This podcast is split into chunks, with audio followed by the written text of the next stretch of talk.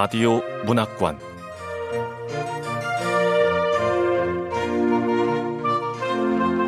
한국 단편 문학 특선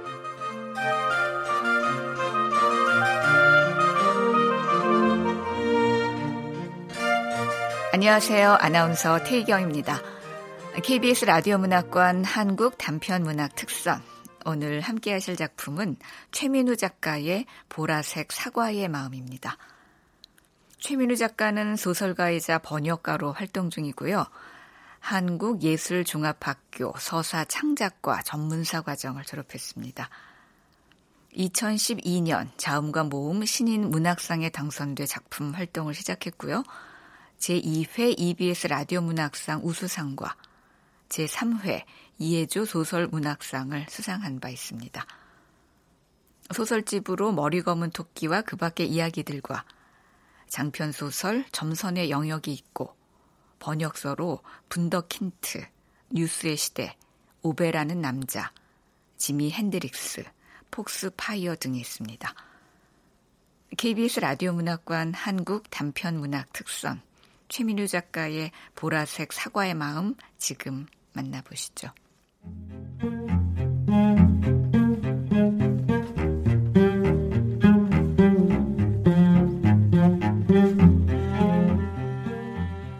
보라색 사과의 마음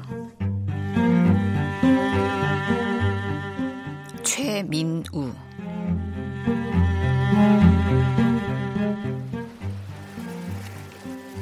은영의 눈에 빛나는 것들이 보이기 시작했다. 처음은 수영장에서였다. 자명 연습을 하려고 물속으로 들어갔는데 풀장 바닥에서 뭔가 조그만 것이 인어의 비늘처럼 빛나고 있었다. 은영은 코로 공기방울을 흘리면서 빛이 보이는 쪽으로 갔다.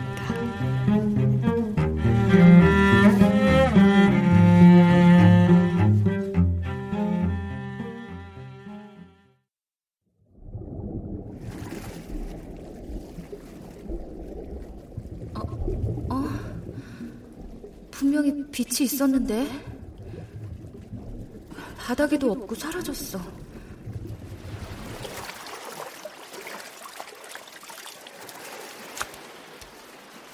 조명이 얼비친 건가? 저런 걸 뭐라고 하는데? 맞아. 투과되고 굴절된 모양. 며칠 뒤, 은영은 친구를 기다리며 카페에 앉아 있었다.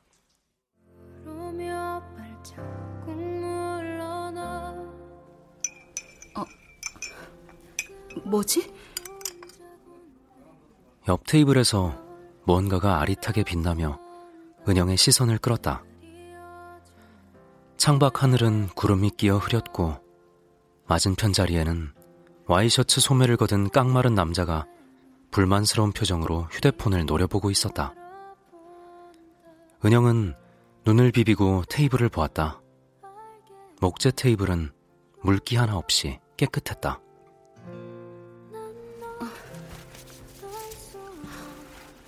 분명 빛 같은 게 떠다녔는데. 이런 일이 몇 번 더 반복되었다. 작고 동그란 동전만한 것이 은영의 주변에서 반딧불처럼 빛을 발하다가 사라지는 일이 잦아졌다. 어, 어, 또 그러네. 그러다가 작업 중에 노트북 액정 구석에서 불량 화소처럼 하얗게 빛나는 동그라미를 발견하자 진짜로 걱정이 되었다. 안과 의사는 젊고 수다스러웠다. 떠다니는 조그만 빛 같은 게 보인다고 해서 백내장이라고 볼 수는 없습니다. 혹시 눈을 많이 쓰는 직업에 종사하시나요? 네, 번역을 해요. 아, 그럼 눈을 많이 쓰시겠네. 최근에 심한 스트레스를 받은 적이 있죠? 두통은요? 어, 스트레스라면 3주 전 일요일이 은주 일주기라 부모님과 함께 추모공원에 다녀오기는 했어. 어머니와 아버지는 슬픔을 내색하지 않으려고 애썼다. 애쓰는 모습이 눈에 다 보였다. 은영은 애써 노력하지 않아도 덤덤할 수 있었고 내색하지 않을 수 있었다.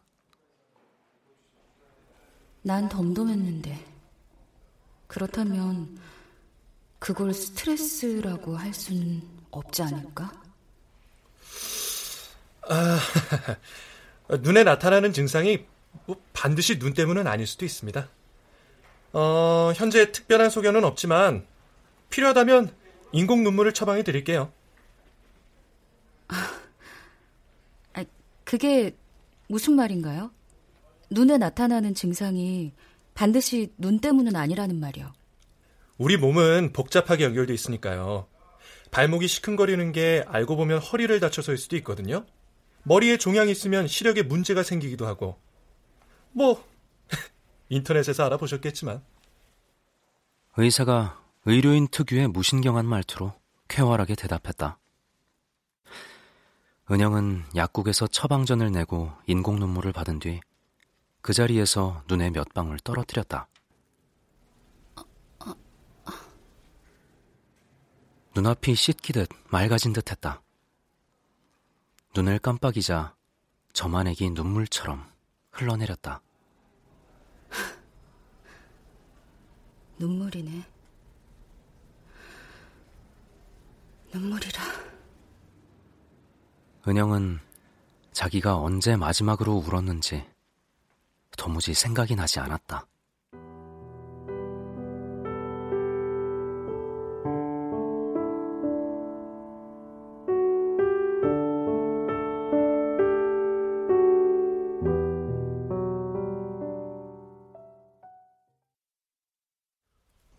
피고인에게 금고 6개월, 집행유예 1년에 처한다.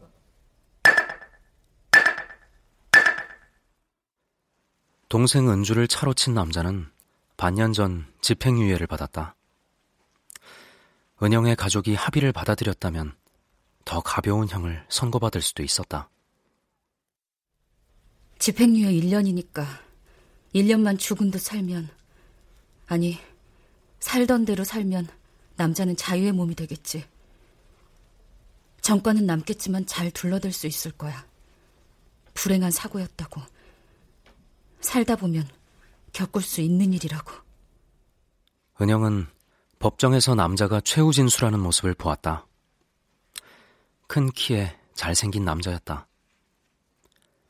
구부정하게 늘어뜨린 어깨에서 피어오르기 시작한 불꽃 모양의 문신이 목 뒤까지 번져 있었다. 그는 선처를 호소했다. 정말 죄송합니다. 제가 잘못했습니다. 저 남자 서글서글한 얼굴을 후회와 가책으로 일그러뜨린 채 말하고 있어.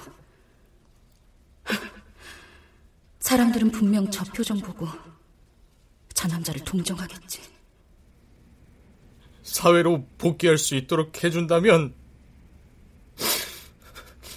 일평생 참여하고 반성하는 마음으로 살겠습니다.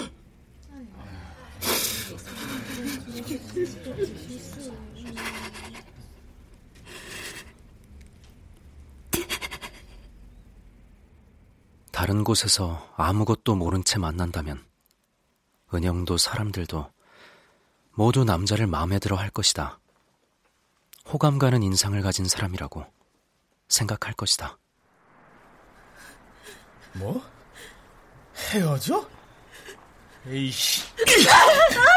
누구 맘대로!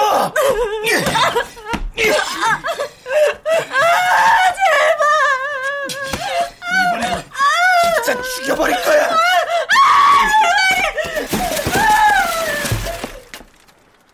사람들은 그 남자가 이별을 통고한 여자친구의 턱을 주먹으로 때린 뒤 머리채를 붙들고 이리저리 휘두르다 길바닥에 패대기 친 다음 이번에야말로 진짜로 죽여버리겠다면서 외제 스포츠카를 몰고 여자에게 돌진한 사람이라고는 생각하지 못할 것이다.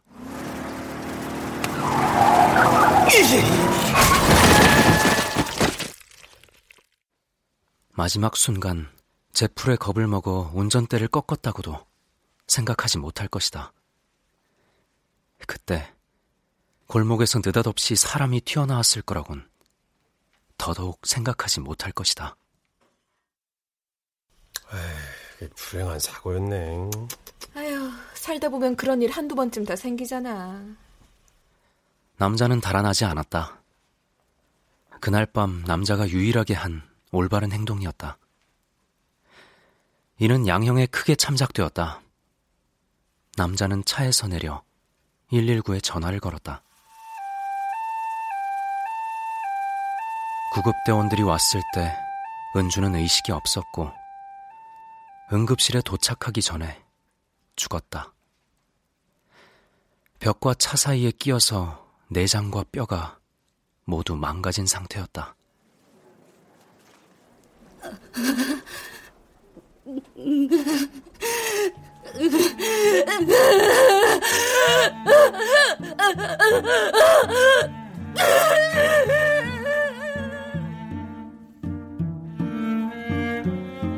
망가졌다 보다 더 적나라하고 정확한 표현들이 있지만 은영은 동생의 모습을 그런 말들로 기억하고 싶지는 않았다. 망가졌다만으로도 충분했다. 말할 수 없는 부분들은 은영의 눈에 모두 새겨졌으니까.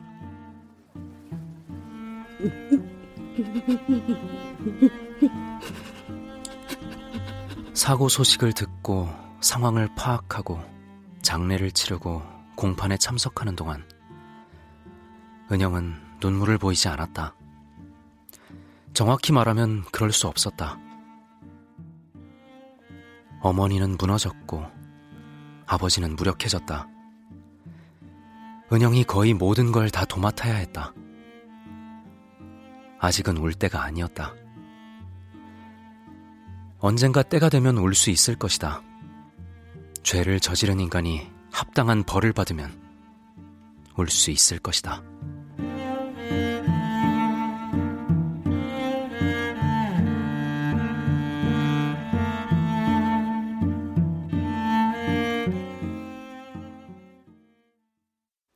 재판이 끝난 다음에도 은영은 울지 않았다.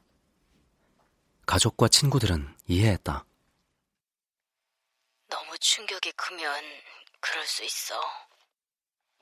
은영아, 지금은 울지 못하지만 그러다가 말이야. 마치 댐이 무너지듯 슬픔이 물밀듯 밀려올 거야. 은영도 포털 사이트 커뮤니티 게시판에서 비슷한 사연을 읽은 적이 있었다. 여자친구가 사고로 죽었는데 그 뒤로 평소보다 더 즐겁게 지내고 있습니다. 하나도 슬프지 않습니다. 제가 사이코패스가 아닌지 걱정이 됩니다. 그건 슬픔에서 자신을 지키기 위한 반응일 겁니다. 은영은 자기도 그런 경우일 거라고 생각했다. 언젠가 때가 되면 울 수 있을 것이다. 언젠가 적당한 때. 어, 어 엄마. 은영아, 요즘엔 좀 괜찮니? 어, 잘 모르겠어요. 내가 머뭇거린 건 엄마가 왜 이런 질문을 하는지 잘 몰라서 모르겠다고 대답한 건데. 아니, 아니야. 정확하게 말하면 내가 괜찮아요. 진심으로 괜찮다고요. 이런 대답을 할 뻔했기 때문에 잘 모른다고 한 거라고. 은영은 그 일들을 완전히 잊어버리고 있었다. 사고도 장례식도 재판도 모두 신기루처럼 희뿌연 풍경으로 남아있을 뿐이었다. 굳이 기억을 들춰내지 않는 이상 아무것도 떠오르지 않는 풍경. 고작 반년 남짓 지났을 뿐인데도 그랬고, 은영은 아무렇지도 않게 지냈다. 아, 너무 웃겨! 은영아, 목소리 좀 낮춰. 다른 사람들 다 쳐다보잖아. 야, 웃기잖아. 어? 자, 자, 자, 어? 마시자. 어? 마셔. 건배! 술집에서 친구들을 만났을 때도 잘 웃고 떠들었다. 목소리가 너무 커서 뒷자리 사람이 돌아볼 정도였다. 책상에 앉아 오래 일하려면 체력을 길러야 한다는 말을 듣고 수영 강좌에도 등록했다. 다 좋았다. 아무렇지도 않았다. 슬픔의 댐은 끝내 터지지 않았다. 그냥 물이 말라버렸다. 애초에 그 안에 물이 고여는 있었나 싶었다. 어머니는 잠시 침묵하다가 다음 주 토요일쯤 시간 되면 집에 잠깐 들러. 아버지가 얼굴 한번 봤으면 하더라. 네. 아버지 요즘 적적해 하는 것 같더라.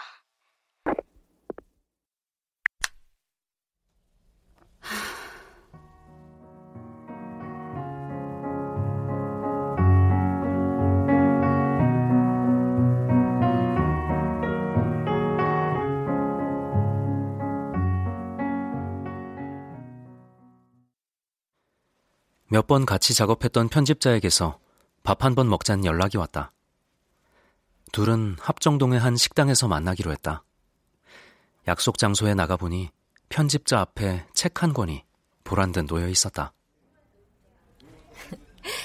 프랑스에선 제법 이름이 있는데 한국에는 생소한 작가예요.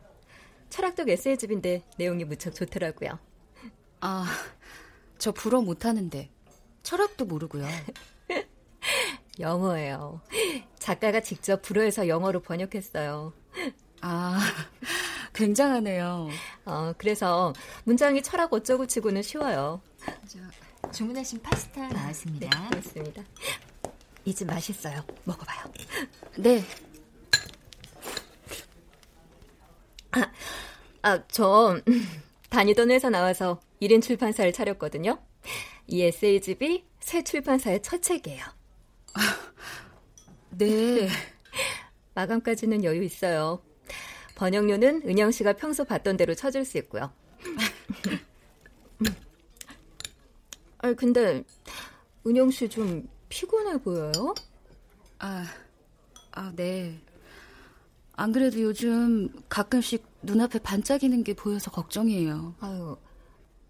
대각선 방향에서 혼자 파스타 먹는 저 아저씨 이마에도 지금 하얗고 반짝이는 빛이 어른거리는데 그런 얘기까지 할 필요는 없겠지. 해줄 수 있겠어요? 아휴, 일 많은 거 아는데 습자지처럼 얄팍한 이념 믿고 억지로 떠넘기는 것 같아 미안하네요. 아니에요. 저도 믿을 만한 사람과 하면 좋죠. 아, 잘 됐다. 은영 씨랑 시작하면 영광이죠. 승낙하면 계약서 작성해서 등기로 보낼게요. 일단 읽어보고 의견 줘요. 은영도 편집자도 이 대화가 어느 정도 의례적이라는 걸 알았다. 일을 골라받을 수 있는 번역가가 그리 많을 리 없다. 만나기로 한 시점에서 이미 승낙을 한 것이고, 받은 시점에서 계약서에 도장을 찍은 것이나 다름없다. 무엇보다 은영은 바쁘지 않았다. 사고 소식을 듣고 상황을 파악하고 장례를 치르고 공판에 참석하는 동안 이미 계약했던 일까지 죄다 취소해야 했으니까.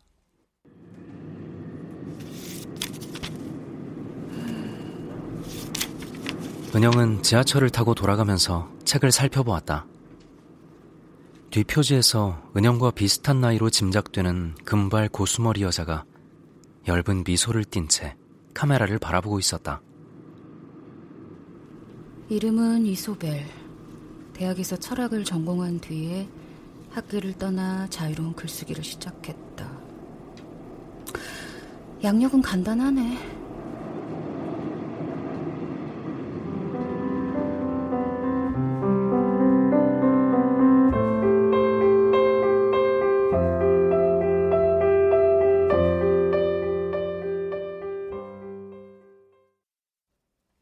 며칠 뒤 계약서가 도착했다. 은영은 바로 작업에 들어갔다. 서문에는 자기 책을 직접 영어로 옮긴 이유가 나와 있었다. 한 언어를 다른 언어로 번역할 때는 중요한 걸 잃게 마련이므로 그 잃어버림을 가능한 최소화하고자 직접 번역을 시도했다. 그러나 번역 과정에서 종종 이것이 내 글이 아니라는 느낌을 받았고 결국은 새로 글을 쓰는 기분으로 작업을 마쳤다. 결과적으로 두 번에 걸쳐 쓴 이 책을 즐겁게 읽어주길 바란다. 아, 아, 왜 또 보이는 거지? 은영은 눈두덩을 손바닥으로 문질렀다.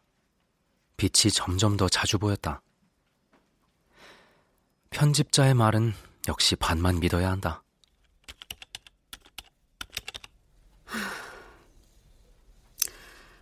내용 자체가 어렵다고는 할 수 없어. 하지만 문장은 번역하기 까다로운 편이야. 간결했지만 품위가 있고 영어로 번역을 했는데도 가끔씩 프랑스어 특유의 묘한 비약과 여운이 남아있는 문장이라니. 아. 에세이들은 길지 않았는데 널리 알려진 윤리적 철학적 소재들의 문학적 필치를 가미하여 저자 자신의 경험, 서양 고전, 동시대 사회경제적 사건이나 인터넷 밈과 연결하고 있었다. 이를테면 트롤리 문제 같은 것. 이쪽 철로에는 한 명이, 저쪽 철로에는 다섯 명이 묶여 있다. 당신이라면 트롤리를 어느 쪽으로 진행하도록 선로를 변경하겠는가? 이 문제에는 자유주의자들이 파놓은 함정이 있다. 우리가 정말로 신경을 써야 하는 것은 트롤리를 모는 운전자다. 트롤리가 어느 선로로 가든 그걸 멈출 권한이 있는 유일한 사람은 운전자뿐이니까. 우리는 쉽게 눈에 띄는 개인에게만 책임을 묻고 윤리를 따질 뿐, 그 뒤에서 실제로 무언가를 조작하는 위치에 있는 존재에 대해서는 무지하다. 어, 뒤에서 실제로 뭔가를 조작하는 위치에 있는 존재. 은영은 몇 번째 공판이었던가? 하여간 어느 오후에 법정에 앉아있던 날을 기억했다. 모두 일어서 주시기 바랍니다.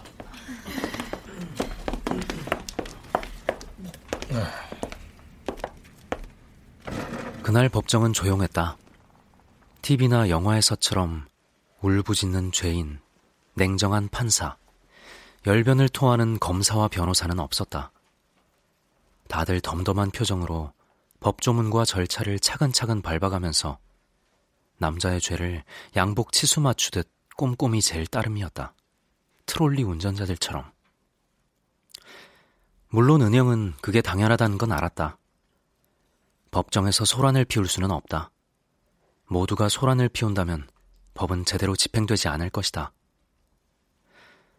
하지만 아무도 소란을 피우지 않자 법은 동생을 살해한 자에게 관대한 쪽으로 선로를 변경했다. 만약 그녀가 증언을 했다면 방향이 바뀌었을까? 재판이 시작될 무렵 은영에게 모르는 번호로 전화가 왔다. 전화 속 여자는 자기가 그 사람의 여자친구라고 했다. 둘은 카페에서 만났다. 여자는 작고 예뻤다.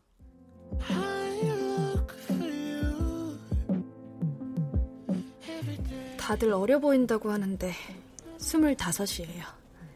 네. 우리 은주보다 두 살 어리네요. 하는 일 물어봐도 돼요? 카드 회사에 다니고 있어요. 자, 동생분이 아마 저를 구하려 했던 것 같아요. 아니, 그랬을 거예요. 분명해요. 골목에서 저를 보고는 서둘러 달려오는 걸 본 것 같은데. 아니요. 그랬던 게 분명해요. 경찰에서 조사를 받을 때는 기억에 확신이 없어서 그렇게 말 못했어요. 그러니까 만약 우리 은주가 이 여자를 돕지 않았다면 아니, 최소한 서두르지만 않았어도 우리 은주는 차에 치이지 않았을지 몰라. 망가지지 않았을지 모른다고. 죄송해요, 정말. 저기, 지금 한 얘기 법정에서 증언해 줄 수 있어요? 네, 할게요, 증언.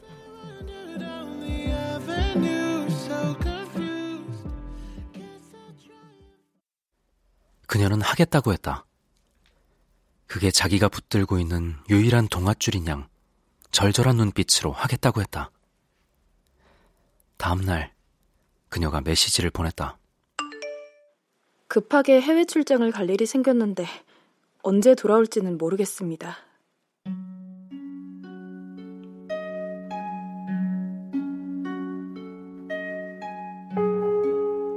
그 뒤로 그녀는 은영의 전화를 받지도 메시지를 확인하지도 않았다. 은영은 여자가 죄책감을 덜고 싶어서 오로지 그 때문에 자기를 만났다는 사실을 깨달았다. 은영은 부모에게는 이 일을 말하지 않았다. 그것이 당신들을 더 힘들게 할지 덜 힘들게 할지 알 수 없어서였다. 무엇보다 이야기를 한다 한들 달라질 게 없었다. 언젠가 적당한 때가 되면 말할 수 있을지 모른다. 언젠가 적당한 때.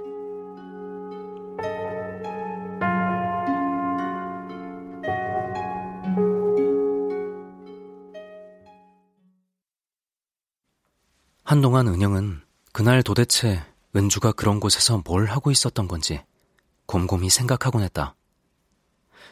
그 전에 무엇을 했는지는 알았다. 우리 은주는 친구들과 세미나를 마치고 간단히 뒤풀이를 했어. 뒤풀이를 마치고는 뿔뿔이 헤어졌지. 집으로 가는 버스를 타려면 은주가 굳이 그 골목을 지나갈 이유는 없었어. 그 길로 가면 정류장까지 도 돌아서 가야 하니까. 골목에서 무슨 소리가 났길래 우리 은주가 아.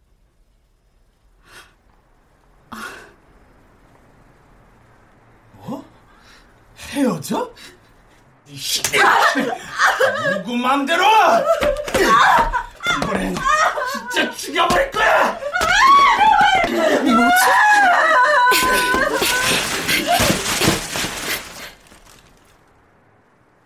누군가가 어느 날 갑자기 사라지고 나면 그 사람이 남기고 간 모든 것은 수수께끼가 된다.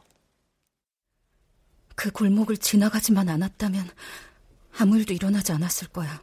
적어도 은주한테는. 근데 왜?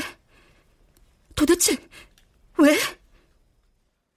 그가 살아있을 적에는 지극히 당연했던 것들, 무척이나 자연스러워 보였던 것들 전부가 해명을 기다리는 수수께끼로 변한다.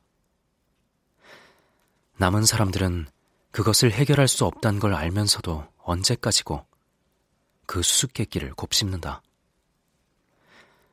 수수께끼 그 자체로 남아있는 게 의미가 되어버린 존재에 대해 생각한다.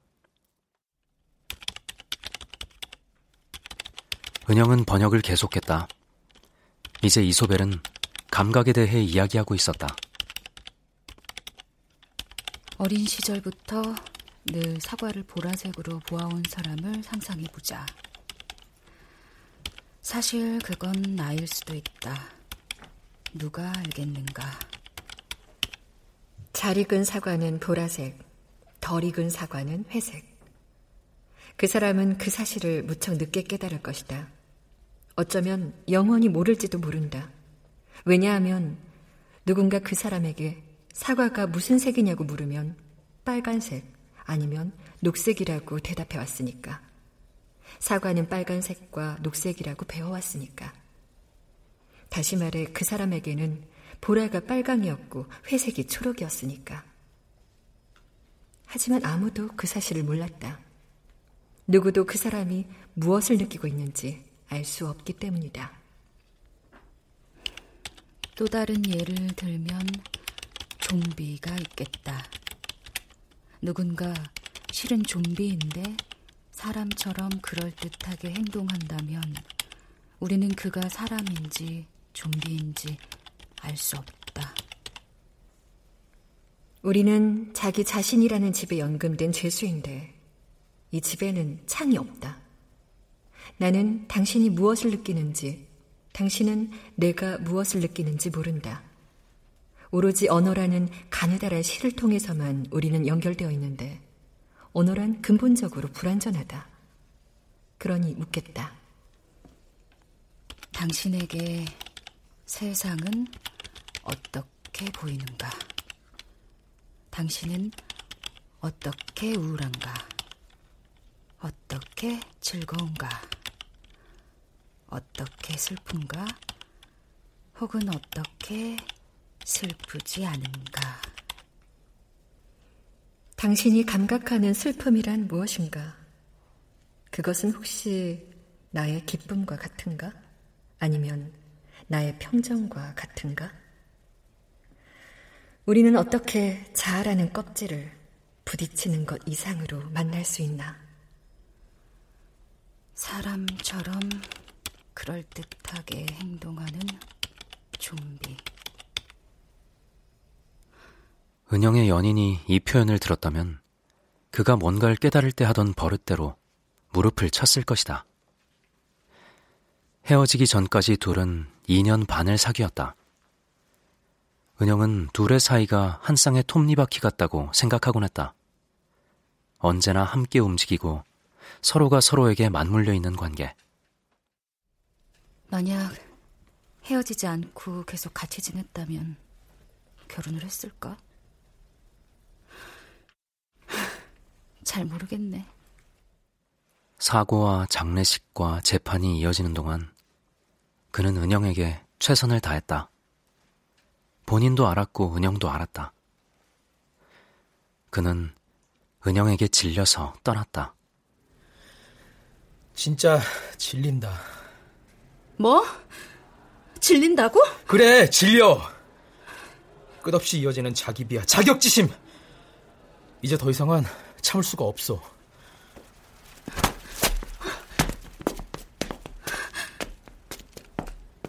그러나 눈물을 흘린 적은 없었다. 한 번도. 첫 공판을 참관하고 돌아오던 길에 은영은 공중 화장실에 들어가 거울을 보며 자기 뺨을 세게 때렸다.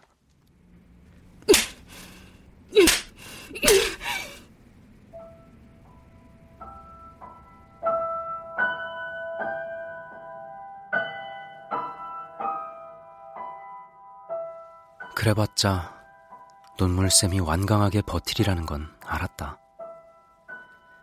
하지만 다른 무언가라도 짜내고 싶었다. 거울 저편에서 입을 다물고 있는 저 얼굴 뒤 어딘가에 분명 뭔가 있기는 했는데 그것은 꼼짝도 하지 않았다. 그렇다면 분노 같은 거라도 원통함 같은 거라도 하다못해 아프다는 신음이라도 나오길 바랐다. 아무 일도 벌어지지 않았다.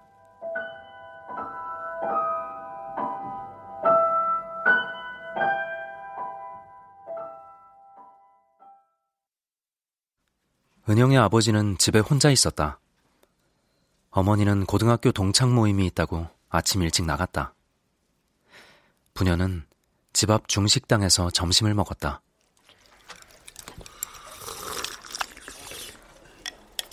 아버지, 탕수육도 좀 드세요. 은영의 아버지는 재판이 끝나고 나서 사업체 지분을 동업자에게 모두 넘겼다. 은영에게 툭 하면 하던 잔소리. 그만큼 공부를 했으면 아침에 출근하고 저녁에 퇴근하는 직업을 가져야 한다는 잔소리와 언제 결혼할 거냐는 잔소리도 그만뒀다.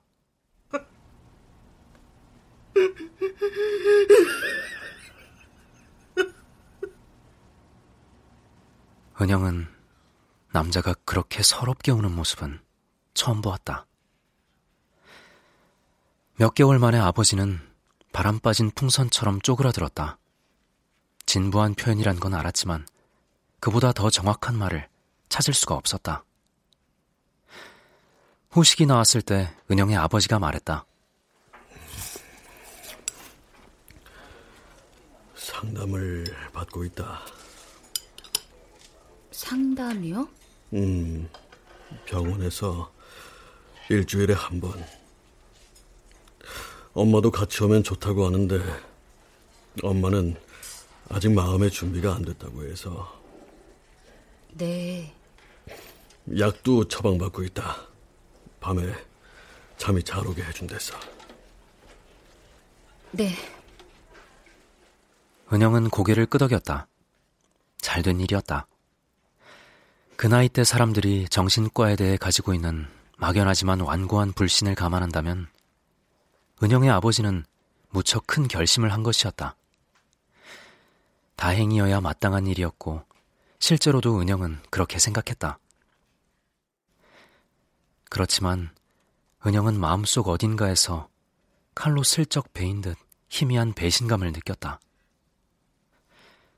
마치 아버지가 자기만 놓아두고 먼저 앞서서 걸어가고 있기라도 한 양. 물론 은영은 상담 따위 받을 생각은 조금도 없었다. 난 괜찮으니까. 그래. 언제나 괜찮았으니까. 너한테는 고맙고 미안하다. 넌 자기 일 하나는 늘 똑부러지게 잘했지.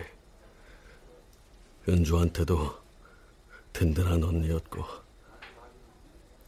은주는 어릴 때부터 마음이 많이 약했으니까. 이번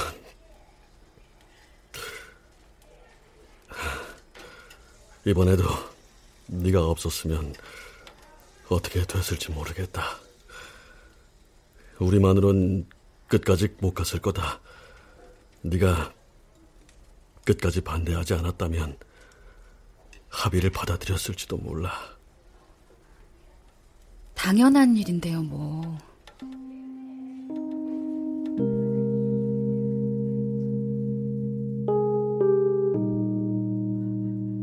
그냥 그 얘기를 하고 싶었다.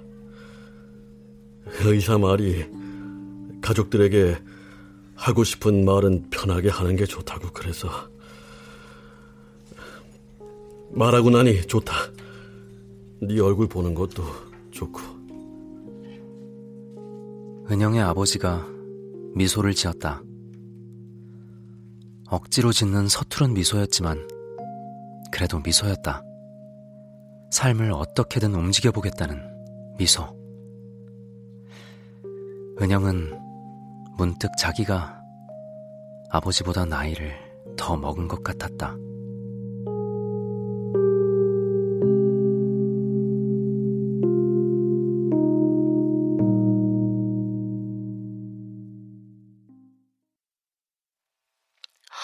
무슨 일이에요? 어, 설마 벌써 번역 작업 끝? 아니, 저자 이메일 주소를 알고 싶어서요. 물어볼 게 있어서. 은영은 그렇게 말하며 벽에서 희부하게 빛나는 동그란 빛을 바라보았다. 이제 빛들은 사방에서 깜박거렸다. 눈을 깜박여도 그뿐. 눈앞에 빛이 사라지면 다른 자리에 또 다른 빛덩어리가 나타났다. 상황이 이쯤 되자 은영도 지금 자신에게 벌어지는 이 현상이 시력 문제가 아니라는 것 정도는 알 수 있었다. 하지만 그렇다면 무슨 문제란 말인가? 아직까지는 일상생활에 큰 지장은 없었다. 아직까지는. 하지만 앞으로 어떻게 될지는 모를 일이었다. 빛이 안개처럼 주변 모두를 덮어버려서 한 발짝도 떼지 못하게 되면 어째야 하는 걸까? 물어볼까요? 네, 애매한 부분들이 있어서요. 인용이나 표현 같은 게. 음, 아, 정리해줘요. 그럼 내가 물어볼게. 제가 직접 묻는 게 나을 것 같은데요. 음, 어, 그럼 그래도 되는지 에이전시에 확인부터 해볼게요. 질문 같은 거 싫어하는 저자도 있으니까. 다음날 오전에 편집자가 문자로 이소벨의 이메일 주소를 보냈다. 이소벨님, 안녕하세요. 은영은 메일 창을 열어 미리 준비해둔 질문을 작성하기 시작했다. 음, 뜻이 분명하지 않은 몇몇 구절과 에세이에서 인용하고 있는 사건 중에 이해가 안 되는 부분은 파일로 첨부했습니다.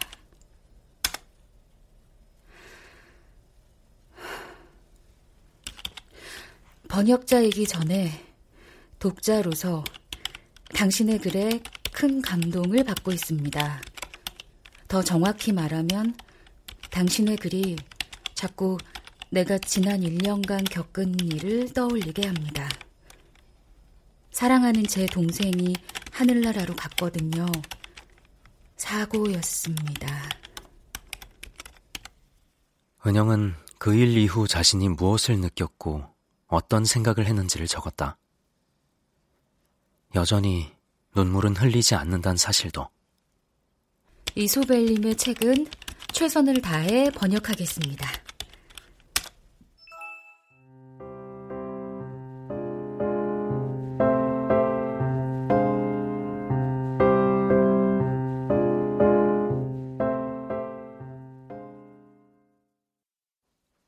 이소벨에게서 답장이 온 건 그로부터 3주 뒤였다.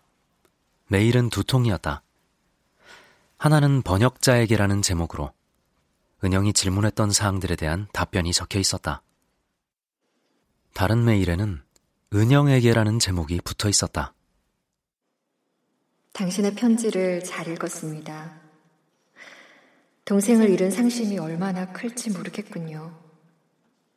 같은 경우는 아니지만 저도 소중한 사람을 잃은 경험이 있습니다. 그 상실감은 이루 말할 수가 없었죠. 저는 침식을 잊고 슬픔에 빠져들었습니다. 마치 슬픔이라는 쇠사슬에 묶인 광인처럼 몸부림을 쳤죠. 오랜 시간이 지나 이제 와서 생각해 보면 제가 그렇게 정신없이 슬픔에 빠져들 수 있었던 충분한 시간이 있었던 것이 결국 어느 정도는 행운으로 작용했던 듯 합니다. 저는 슬픔 속에 제 상실을 흘려보낼 수 있었어요. 흘려보내지 못한 슬픔은 결국 단단한 칼이 되어 혹은 갑옷이 되어 저를 계속해서 찔렀거나 저를 세상으로부터 차단시켰을 것입니다. 당신의 경험과 현재 처지를 함부로 재단할 수 없기 때문에 말하기 조심스럽지만 저는 당신에게도 그럴 시간이 필요했던 것은 아닌지 지금이라도 필요한 건 아닌지 하는 생각이 듭니다. 제 책을 번역하는 것보다 그 일이 우선일 수도 있겠지요. 하지만 저는 당신이 제 책을 계속 번역해 주었으면 합니다. 자신의 글에 공명하는 번역자를 만난다는 건 저자 입장에서 대단한 행운이죠. 당신의 번역을 기다리고 있겠습니다. 한국어 공부를 해둬야겠군요. 이소벨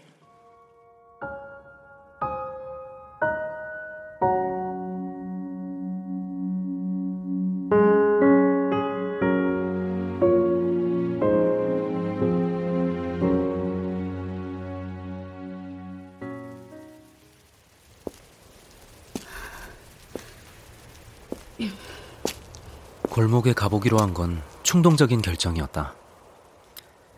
은영은 한 번도 사건 현장을 찾지 않았다. CCTV 녹화 화면을 통해서 사건이 벌어지던 순간을 수없이 보았지만 그 장소에 직접 가본 적은 없었다. 뭐? 헤어져? 에이씨.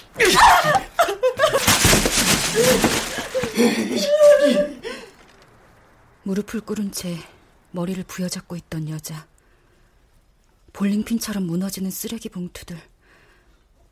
무력하게 뒤로 물러서던 은주.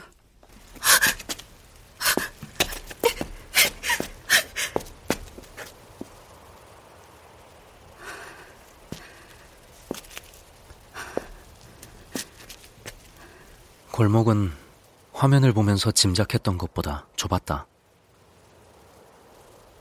은주가 바닥에 쓰러진 여자를 보고 걸음을 서둘렀다면 가로등과 전봇대와 재활용 쓰레기통을 지나가야 했을 거야. 동생분이 아마 골목에서 저를 보고는 서둘러 달려오는 걸 본 것 같은데. 아니, 아니요. 그랬던 게 분명해요. 하지만 막상 현장에 와 보니 CCTV에서 여자가 무릎을 꿇고 있던 곳은 골목에서 제대로 보이지 않았다. 여자 말대로라면 은주는 이쯤에서 여자를 봤을 텐데 안 보여. 여자를 제대로 보려면 골목 거의 끝에 서 있어야 하는데. 어쩌면 우리 은주는 여기 숨어서 그 모습을 모두 보고 있었는지도 몰라.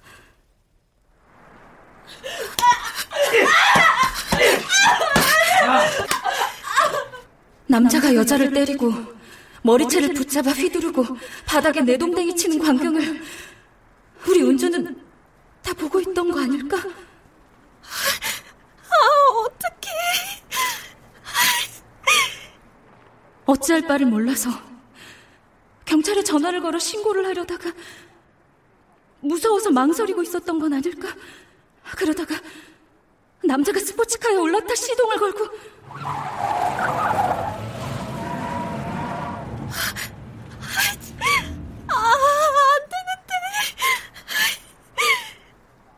남자가 차를 후진하고 엔진 소리가 사나워지고 차가 여자를 향해 달려들자 내 동생 은주는 자기도 모르게 여자를 구하려고 했던 건 혹은 차를 막으려고 그렇다면 애초에 은주는 왜 이 골목을 지나갔던 걸까? 뭘 봤던 거지? 무슨 소리를 들었던 걸까?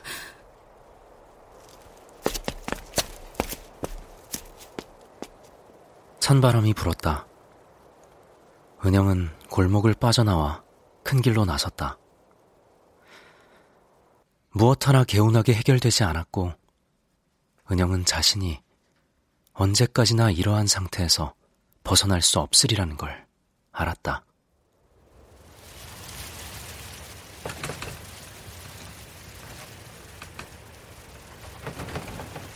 다시 바람이 불었다. 은영의 눈에 먼지가 들어갔다. 어, 먼지. 은영은 눈을 비볐다. 한참을 비비고 나서 눈을 다시 떴을 때 눈앞에 수많은 빛들이 일제히 움직이기 시작했다. 빛들이 바람을 따라 움직이면서 하늘하늘 퍼져갔다.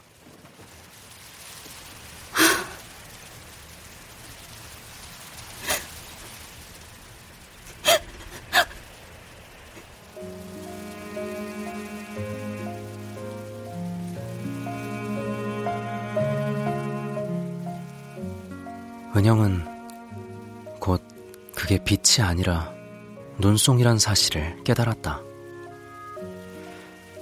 빛과 눈송이가 한데 뒤섞여 어두운 하늘에서 내려오고 있었다.